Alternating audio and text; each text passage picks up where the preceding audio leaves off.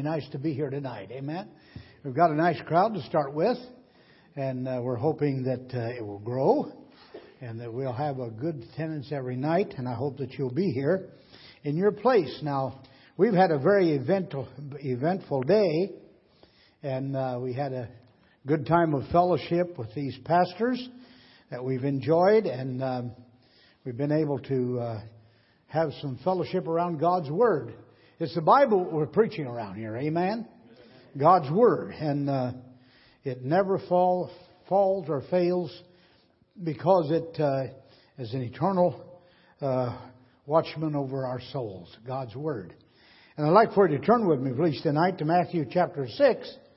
We're going to read some there, and we're going to go to James chapter 5, and uh, I don't know where, where all we'll go tonight. Maybe to, uh, uh, maybe also to, uh, uh, uh, to um, Matthew. Did I say that?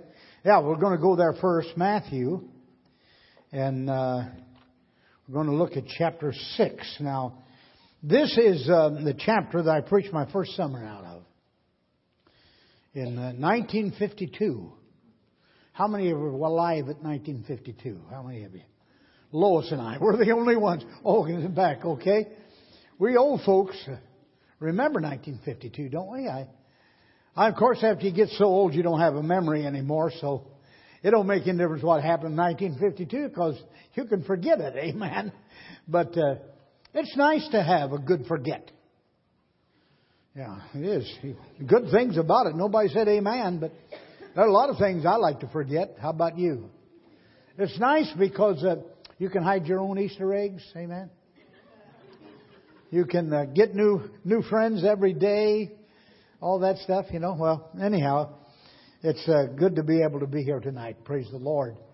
Now, I started my first. Oh, by the way, I do want to say thank you for the good uh, treatment I've got around here so far. We had a super supper tonight. Amen. Roast pork. Any of you like roast pork with gravy and potatoes? And uh, how many of you did not have supper yet? Let's see your hand. Did not have any dinner yet. I call it supper.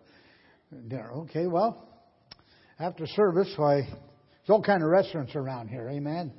You can get something on the way home. And, uh, well, that was good pork. That old pig didn't know he was so good. He'd have died a happy life if he'd have known how happy he made us with that good pork tonight. And uh, Julie's a great cook, and we sure appreciate all that she puts into making everybody happy around here. Amen. Now I don't know about you, but food makes me happy. Does it you? I mean, it turns me on. You feed me before I preach, and I never know when to stop. You know. Amen. I heard about this preacher that was always preaching, and he would get up to preach, and he'd put a lifesaver in his mouth. And he preached with that kind of over in his tongue. Oh, back there. And uh, it would dissolve at about 30 minutes. So he knew when that lifesaver was dissolved, it was time to stop. And one day, one time he got up and he preached for 30 minutes. He preached for 60 minutes. He preached for an hour and a half. And they said, Pastor, how come you preach so awful long? He said, Well, I reached down in my pocket to get my lifesaver, and instead of getting a lifesaver, I got a button. and amen. It didn't dissolve, amen. So I got my button tonight, so hang on to the pew in front of you, amen. Because we're going downtown. But I want to talk to you tonight about gold gold. You know, Bible says a lot about gold. Did you know that? A lot about gold. And uh, I want us to look at uh, chapter 6 of Matthew. My first sermon was right here. I actually preached more on the last three verses than I did on this, but I did preach on this. What they did was they taught us how to make a 30 minute sermon. And I was, it was my time to preach at the, at the college. And uh, I got me three 30 minute sermons already, you know, just in case. And I got up and preached all three of them in five minutes. And then uh, I had 10 minutes, and so the next five minutes I just repeated what I said in the first five minutes. And that's the same place where I led the singing my first time. I got up there, my arm up like that, you know, and I couldn't move that thing. It was like the Statue of Liberty. And so I led all the singing like this. And everybody did just what you did. They all laughed. But uh, I was just 18 years old in those days, a long time ago. I'm over 18 now. 1800. Here I am. All right, Matthew chapter 6. Let's look at verse number 19. Lay up for yourselves treasures upon the earth, where moth and rust doth not corrupt, and where thieves, uh, where, and where thieves break through and steal. But lay up for yourselves treasures in heaven, where neither moth nor rust doth corrupt, and where thieves do not break through nor steal. For where your treasure is, there will your heart be also. Good portion of scripture for a mission conference. Amen. Oh, and I do want to congratulate you for the good work you've been doing and giving to missions. Now, all that money is, a, is absolutely a miracle. And I really want to congratulate you for that. All right, now look at the book of James. You know where James is? It's in the Old Testament, right? Amen. No, it's in the New Testament, right. And you'll find, in fact, what you do is you just go to Hebrews and turn right. Okay? You can get there without a um, cell phone. Okay, James chapter 5. And I'm going to read some now. These are pretty hard, uh, hard verses. I mean, it's, uh, this really hits hard. But it's the Bible, and you listen to it now. Go to now, ye rich men, weep and howl for your miseries that shall come upon you. I'm going to kind of comment on these verses as I go. You know, compared to the rest of the whole history of the world, we're the richest group of Christians that have ever lived. Did you know that? We're by far the richest Christians that have ever lived. And the Bible says, now, weep and howl because of the miseries that riches can bring you. A warning. Don't let riches bring you miseries. And uh, that's, that's good advice for a lot of people, don't you think? Uh, that uh, they don't know how to spend their money and they don't know what to do with their money. I heard about an old man that died, and uh, all of his family had some nephews and nieces, and other people came to the reading of his will. He loved cats. The house was full of cats. And it didn't smell like a rose garden in there, you know, full of cats. And so they all got in his house to read his will, and Everybody said, open up the windows. And they opened up the doors and the cats all ran out and all over the neighborhood. And uh, so they got some fresh air in there so they could breathe. And uh, he started reading the will and he said, I will all of my wealth to whoever will take care of my cats.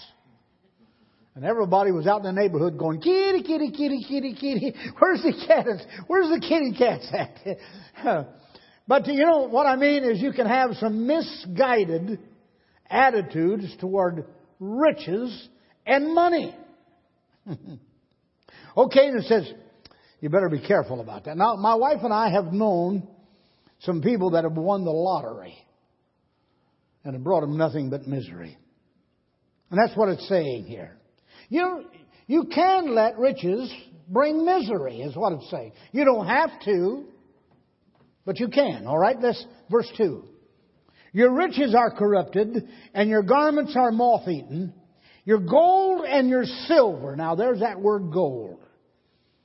Your gold and your silver is cankered, and the rust of them shall be a witness against you, and shall eat your flesh as it were fire. Ye have heaped treasures together for the last days. All right, now that kind of describes this person who's going to weep and howl. They've let their silver and gold become their security for the last days. And it really doesn't say much nice in the Bible about people who, uh, who do not handle God's blessings properly. And we are blessed people. We're a very blessed people. So I want to talk to you about gold tonight. You know that gold is worth one thousand uh, one hundred and thirty-four dollars and twenty cents an ounce. That's a lot of money for an ounce of gold, don't you think? I mean, uh, you know, uh, gold gold stays the same price. It's never changed. But money changes. Gold stays here and money goes up and down. All the people's money goes up and down, but the gold is always the same. And uh, that's what gold is worth. Now, let me ask you this tonight. How many believe, I'll say this. No, how many believe that a pound of feathers will weigh as much as a pound of gold? How many of you believe that? How many believe that the pound of gold weighs more than a pound of feathers? How many believe that a pound of feathers weighs more than a pound of gold? Well, a pound of feathers weighs more than a pound of gold. Did you know that? Why? Because they weigh gold at troy weight, which is 14 ounces to a pound, but they weigh feathers at the regular weight, which is 16 ounces to a pound. So a pound of feathers is worth more than a pound, or weighs more than a pound of gold. But it's not worth as much, right? And uh, gold is a is a very special item. I mean, uh, you know, it's a. I don't have very much of it, so it's easy for me to preach about it tonight. But gold is gold, amen. I heard about the old people in the nursing home, and they were playing the game about what would I do at the very next time if somebody would walk in here and give me a million dollars. You ever play that game? What would be the first thing I would do if somebody would give me a million dollars? And, uh, well, it, they had played that game before, but uh, this old woman had never got involved in it. She's just listening. And, but one time, she thought, well, I'll get involved in this. So they were telling about if I had, somebody had give me a million dollars, I would do this or I'd do that. And they said, well, what about you, Grandma? And she said, I would pay my bills as far as it would go. Well, sometimes we feel that way, don't we? It feels like it sometimes the bills are more than, you know, gold. Amen. I heard about this man that had all his teeth, had him crowned with gold. You ever see anybody with gold teeth? Lois has got one, and I've had one. You've got three of them? Three gold teeth? Ooh, we're going to go to town tomorrow. And, uh, but, uh, this guy had all of his teeth gold, the old man starved to death because he didn't want to get them teeth dirty. Couldn't eat. But uh, gold, amen. Well, the Bible says your gold can canker. And it can. Have you ever heard somebody say you're worth your weight in gold? Have you ever heard that? Well, for me, if I was worth my weight in gold, it would be four million six hundred and twenty-seven dollars uh, $739.20.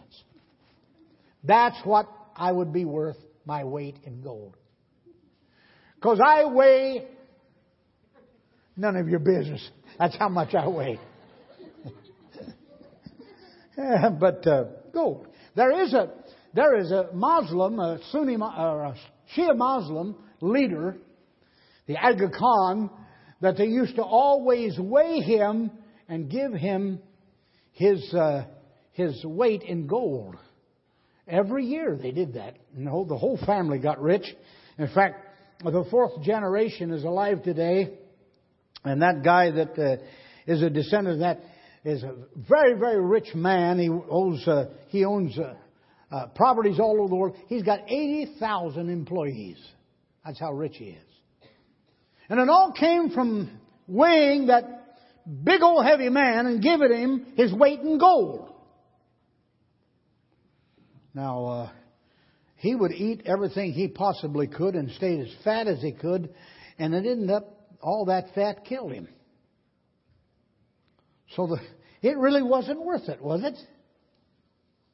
To let greed be so strong, like James says, it's like a canker. They'll eat on you. And you know what? It's easy for us to get to the place where uh, we get so self-centered that we don't think about others. Am I right or wrong there? I ought to have an a- amen right there. It really is true. It's easy to do that.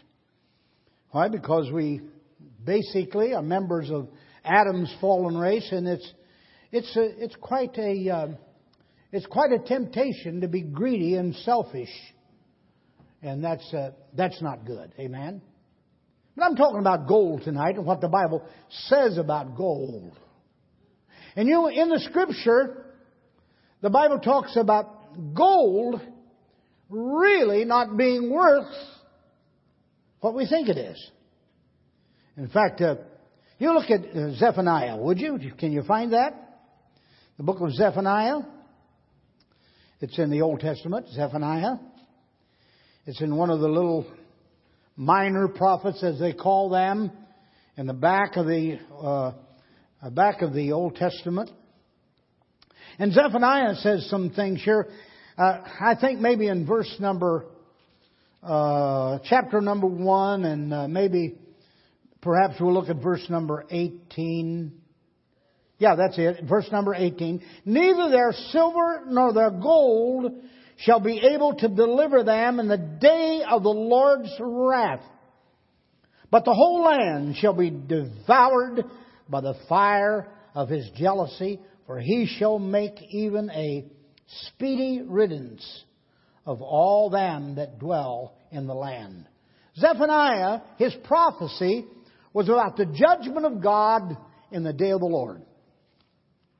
And he's talking about here what should be God's people that should be living under God's blessing and having the joy of the Lord and having an abundance that God would. You know, God wants us to be blessed. God wants us to be prosperous. And uh, sometimes He has to limit us in those things because of us, not Him. I heard John R. Rice say one time, he was a great preacher of the past. Dr. John R. Rice said he dreamed, dreamed that he went to heaven, and when he got up in heaven, the Lord took him into a room full of wonderful things, a giant room full of wonderful things. And he said, Lord, what are these?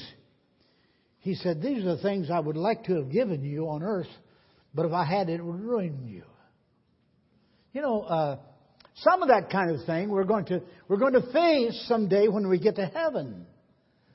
And uh, it really is true that uh, sometimes God has to limit us with things like gold and silver. Not because He wants to, it's because we it would ruin us, and He loves us so much, He doesn't want to ruin us. And uh, that's what uh, Zephaniah was talking about here, this prophet of God.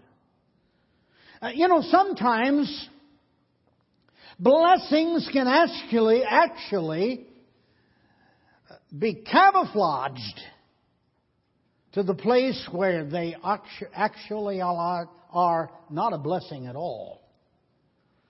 And prosperity sometimes cannot really be prosperity. I mean, America used to be, we, years ago, we, we didn't have much. I mean, uh, all of us farm people out there on the farm, it was like having a zero with a ring rubbed out. We didn't have anything. In fact, I was in college before my mother ever got water in the house. Think of that. And, uh, and I was the tenth child that Mama raised. And uh, but you know what? Even with those kind of lacks in our culture and our people, the churches were full. And gospel was preached all over this country. We didn't have television, we had radio, but the radio programs that had religious uh, preachers on there, they preached the gospel and they won souls to Christ. And we had a revival in America. And it seemed like the more we got, the more riches we got, the further away we got from God. And you know what? The real value of things is probably we had more good things back in those days than we do now. So sometimes gold and wealth and riches and blessings can actually be a curse. In fact, the matter is, there's a lot of things really more valuable, a whole lot more valuable than riches and wealth. And uh, a field uh, full of wheat is worth more than a bag full of gold. And uh, sometimes, sometimes we think that there are a lot of things that are important to us, but there are things more important to us.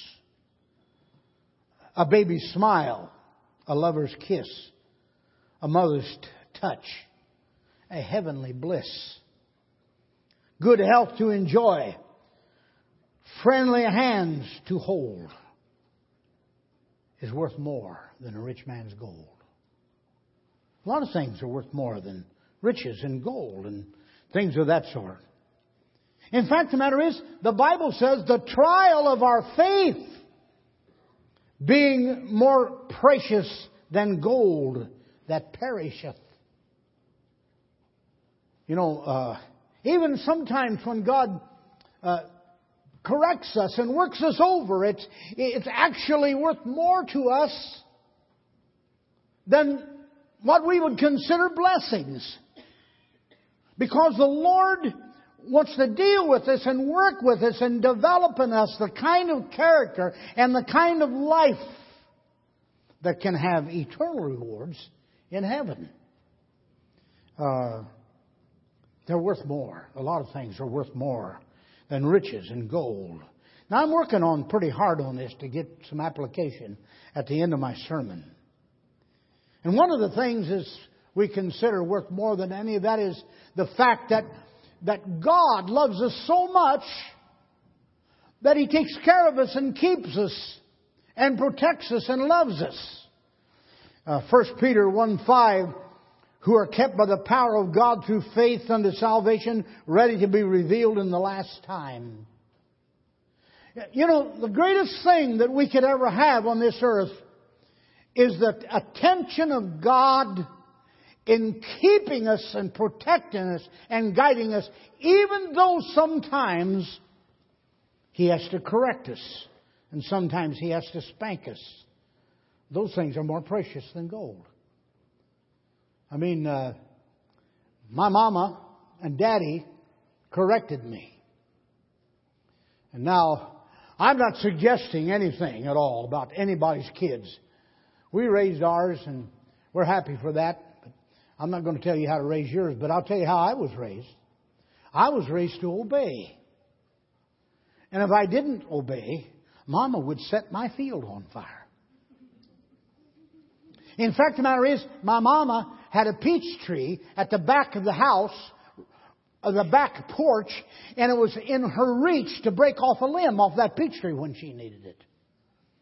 And she'd take that peach tree limb and she would play Yankee Doodle Dandy on my Western Hemisphere, and I'd see the stars and stripes forever. You know what I mean? And I look back over that and I think, my mama did that to me, but it was because mama loved me and wanted me to learn to be a good boy. And brother, that was a task for me. And I had the old Nick in me about right, I'm telling you. But you know what? God's attention and God's love and God's working to perfect us and God blessing us, it's worth more. It's worth a lot more than all the gold in this world. Why? Because we're kept by the power of God through faith unto salvation.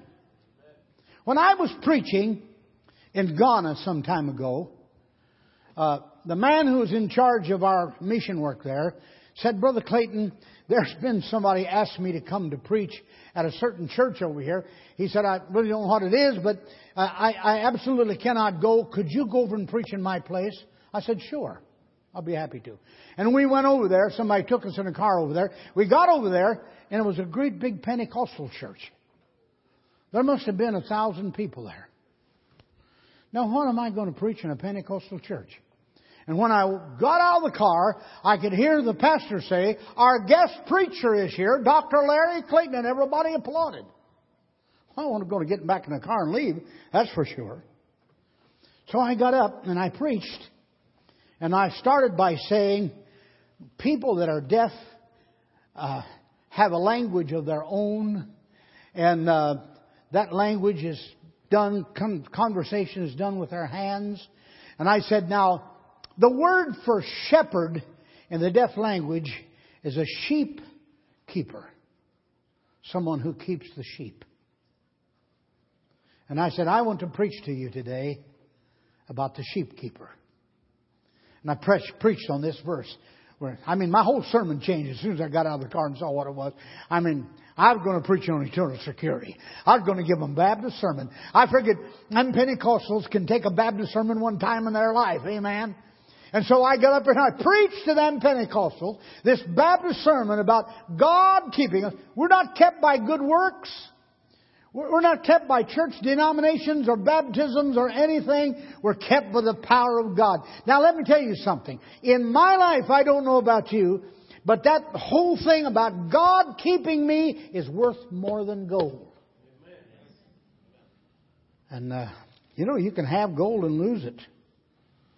But bless God, if you get salvation, you're not going to lose it because it's kept by the power of God. I just wanted to establish to you tonight that there's some things worth more than a pound of gold. Worth more than riches.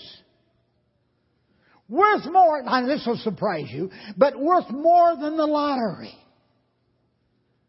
Dun, dun, dun, dun. oh, people are so crazy about this lottery business. Amen. Anyhow, back to our subject. It's more, some things are more precious than gold. Some things are more precious than anything else on this earth. I remember when Franklin Delano Roosevelt, I mean, uh, declared that you could not own any gold, and it was an executive order from the president during the Depression in 19. In fact, it was May 1st, 1933, that he declared that you had to turn your gold into the bank, all your gold.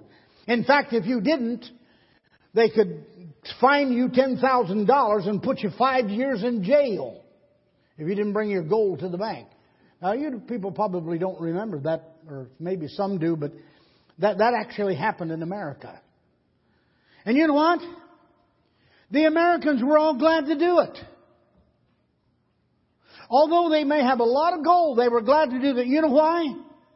Because it meant the saving of our country. And so, you see, there's some things worth more than money or wealth or gold or anything else. And that, uh, those valuable things cannot be discounted. And I kind of want to talk to you a little bit about that tonight. And I'm drawing close into my climax of my message tonight, so hang on. It may be a little bit confusing here. It's even confusing me. So no, no. But uh, but there are some things. I mean, gold is gold, and and and people love gold, and the Bible talks about a lot about gold. In fact, the Bible talks about the city of God in heaven someday will be made of gold, and it's so pure that it's transparent. It's so pure, such pure gold. And we're going to see that. And uh, we're going to enjoy it according to how we serve Him here. The rewards in heaven includes our enjoying the things that God has got for us forever. Some things are worth more than gold. Let me tell you one. There was a girl one time came to hear me preach. Girl, she was a graduate of, uh, Pensacola Christian College, and had uh, had a tremendous job. She was a, really the leader of a big business, and she came to hear me preach with her husband. And I preached that night on what the Bible says about hell. And she got under conviction and she went home and she told me later, she said, I knew when I got home that if I didn't get back to that church and get saved, I was going to die and go to hell. And so she came back to the church. And she was led to the Lord. She got saved. And she becomes the leader, the really the leader, the uh, the, uh, operations of a great Christian ministry. And every time I see her, she says, "Now you know, Brother Clayton, it was through your preaching that I got saved." Now, I don't know about you now. I'm, I'm glad to have gold and use gold, and if I can use it well and good, that's fine. But I'll tell you what, that testimony, that girl to me, is worth more than gold. I'd rather have that than not have it and have all the gold in the world. Amen. You know, uh, the uh, the testimony of people that love God and have followed the Lord I, I heard a story of William Booth. I, I'm going to take time to tell you a few stories here tonight. So hang on now. I told you, I warned you when I got up here. It was going to be a little longer. But William Booth was the guy who started the Salvation Army. And they recorded one of William Booth's sermons. And a lot of us preachers have heard uh, this part of his sermon about, he used an illustration about, and of course you know William Booth and the Salvation Army. Back, it started out as a street ministry winning people to Jesus Christ. It's changed over the years, but it was originally winning people to the Lord. And William Booth was a great soul winner. And William Booth said, told a story. He said uh, about uh, to illustrate his uh, his attitude toward winning souls to Christ and how valuable a soul was. He said, there's as a story, as an illustration. He said there was a ship coming in into San Francisco's harbor from South America. And on that board that ship, there was a lot of miners who'd been down, down in Venezuela, I think he said, mining for gold. And they came back with their gold strapped to their bodies. You know, they didn't, and a pistol stuck in the belt by the gold to protect them. They're coming back to America with all that gold, all, almost more than they could carry, and they were going to be able to live in luxury for the rest of their lives. And as the boat pulled into San Francisco's harbor, it struck a reef and ripped a big hole in the side of the boat, and it started to sink. And the captain cried out, Abandon ship! Every man for himself. And he said those big gold miners were standing there. And they started grabbing anything they could grab a plank or a boat or anything they could get into or on to swim to shore with all that gold. And he said there was one big strong gold miner standing there with the belts of gold around his waist. And he said a little lass of seven summers is the way he said it. A little seven year old girl came up to him and said she looked up at him with blue eyes and her hair was blonde as gold. And she said to the gold miner, Sir, can you swim? And he said, I recollect I can swim. She said, Sir, I cannot swim. Would you save me? And he said he looked down at the little girl and he knew that he could not save the blonde of her curls the gold of her curls, and the gold around his waist. So he unstrapped the gold about his waist and threw it in what William Booth said was the briny, the salty water. He threw it in the, and grabbed her and strapped her little arms around his neck, uh, his neck and her little legs around his waist, where he once strapped the gold, and he dove into the water and was swimming toward the shore and she was hanging on. And he swam and swam, and sometimes they would be deluged with water, and it was almost like swimming underwater, but she held on. And he kept swimming until he was able to get handfuls of sand and pull himself, just totally exhausted, up on the shore. and he fell his face in the sand and heard the little girl say, say, Sir, thank you for saving me. William Booth made an application to that. He said, Someday, when we get over on the other shore of heaven, he said, I wonder if somebody is going to come up and say to me, Sir, thank you for the gospel that saved me.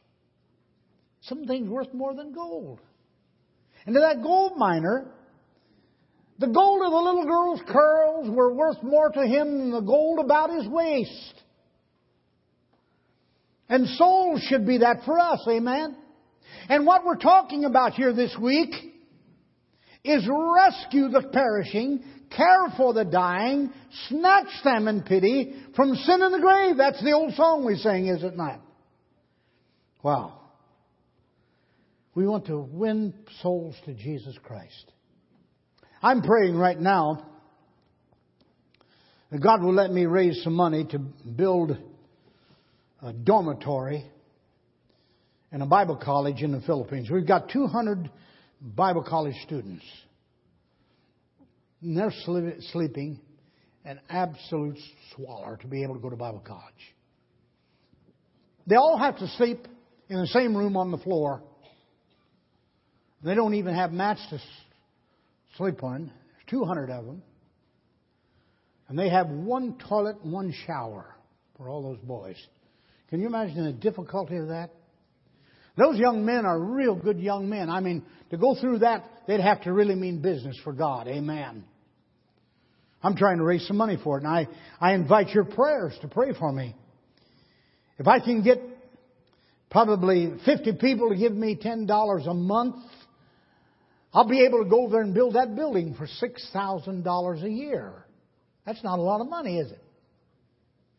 But those young men going out and preaching the gospel to me is worth more than money or gold or anything else in this life. And you know what?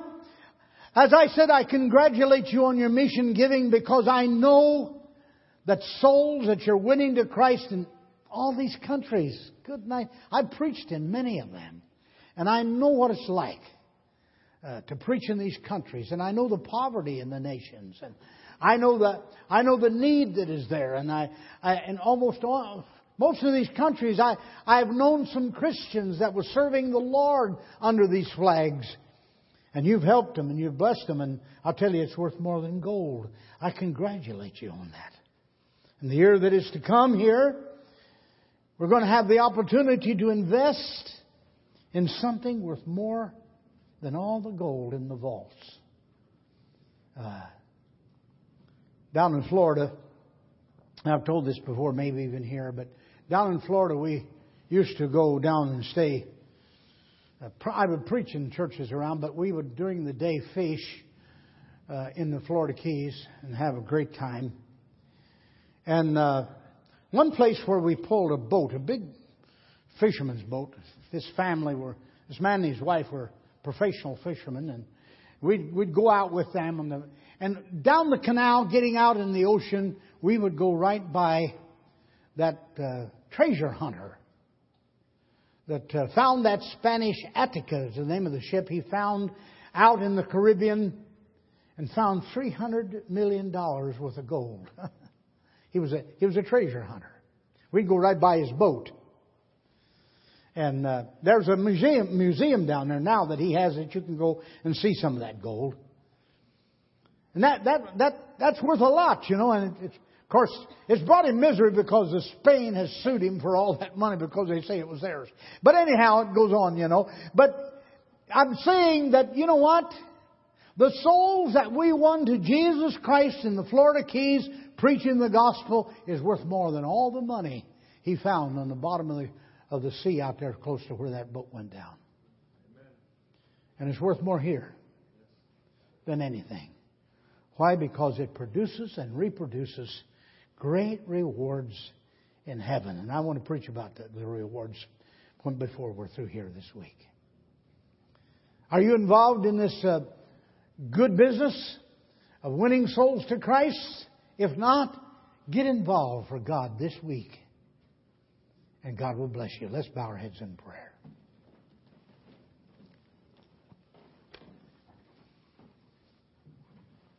I think a soul is worth more than a whole world to me. Win someone to Christ. I think it's worth more than. It was, a soul is so important that Jesus was willing to die on the cross. The Son of God, the Creator of all that we know, is willing to willing to die on the cross for each soul that's been saved. Let me ask you a couple questions, and then I'm going to pray, and we're going to sing here in a few minutes. While our heads are bowed and eyes are closed here tonight, let me ask you this. How many say, Brother Clayton, now, I, I want you to participate in this, would you please? If it's true of you, I want you to raise your hand, okay? How many here tonight say, Brother Clayton, I'm involved in the mission giving of this church? Would you slip up your hand as a testimony of that? Oh, well, that's good. Okay, thank you very much. How many here tonight say, Brother Clayton, I'm not involved, but I want to get involved? And I want you to pray for me. That somehow God will make it possible. Pray for me tonight. Slip up your hand tonight. How many? All right, that's some hands. God bless you. Amen. And I'm going to pray for you. Let me ask you this tonight. How many of you are saved, born again, and you know it? Slip up your hand tonight. Would you do that? You know it for sure. Thank you very much. God bless you. How many here tonight say, Brother Clayton, I'm not sure that heaven's my home. I'm not sure that God is my Father and Jesus is my Savior. But preacher, I want to be. I want to be sure of all that, preacher. Pray for me tonight. Would you slip up your hand? How many? Yes, I see your hand. How many others? Just slip it up. Pray for me tonight. Pray for my soul tonight. I want to go to heaven when I die, but I'm not sure I'm going there. Pray for me tonight. You don't have to be a Baptist to know that. You don't, you don't, you don't have to be a rich man to know it. You don't have to be uh, a number of other things that we, that we might be so inclined to appreciate in this America of ours. But, but it's free to all, is what I'm saying. And you can have that wonderful assurance that I said is worth more to me than gold. How many here tonight say, Preacher, I'd like to have that? Pray for my soul tonight. All right, let's stand together as we pray, please. 560. In a moment, we're going to sing this song, but first, before it, we're going to pray. And I wonder if you'd like to pray with me tonight. Just slip out of your seat and come on down and pray with me around the altar. Maybe uh, Maybe God has laid something on your heart tonight that I didn't preach about at all, but you'd like to talk to the Lord about it. The altar is open. Or maybe you have in your heart someone that you're praying for. You'd like to pray for them tonight. You come and pray for them tonight.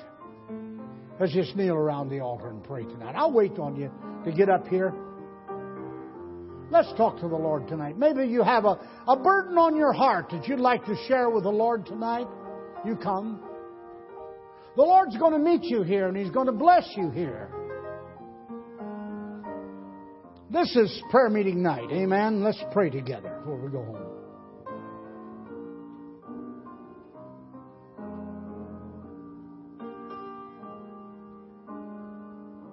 Our Heavenly Father, we pray tonight that you'd bless, bless, I pray, this uh, invitation, Lord. I pray, Father, that you'd be especially with, uh, with these here tonight that have a burden on their hearts to do more for the Lord in this coming year than they have in the past. God bless them for that tonight. Open the door for them to be able to do that. I pray, Heavenly Father, for those that have come and prayed for some of their loved ones tonight, that you would, uh, you would save those loved ones. I pray for others who have a burden on their heart, maybe about something I didn't preach about at all tonight, but you preached to them and you spoke to them, Father, and I, I pray tonight that you'd bless them, Lord, this night in this invitation. And for those, Lord, among us that are not saved, I pray for their souls. Lord, that they get saved, maybe even tonight that they wouldn't go home without the Lord tonight. I pray this, Lord, in your name and for your sake tonight. Amen. The number is 560 in our songbook. I'd like for us to sing at least a couple verses of this song tonight. And uh, if you're here tonight and you have never been born again, I'd invite you to slip out of your seat and come and meet us here at the front. Meet the pastor here, and we'll take the Bible and show you how to get saved. And you can go away from this place knowing tonight that all is right between you and the Lord. As we sing this song, think about its words as well as the invitation we're giving tonight for your soul. We've a story to tell to the nations that will turn their hearts to the right. A story of truth and mercy, a story of peace and light, a story of peace and light. For the darkness shall turn to dawning, and the dawning to noonday bright. And Christ's great glory shall come to earth, the flurry of love and light. Second verse. We've a song to be sung to the nation that shall lift their hearts to the Lord. A song that shall conquer evil and shatter the and sword and shatter the spear and sword. For the darkness shall turn to dawning and the dawning to noonday bright. And Christ's great glory shall come to earth, the glory of truth and light.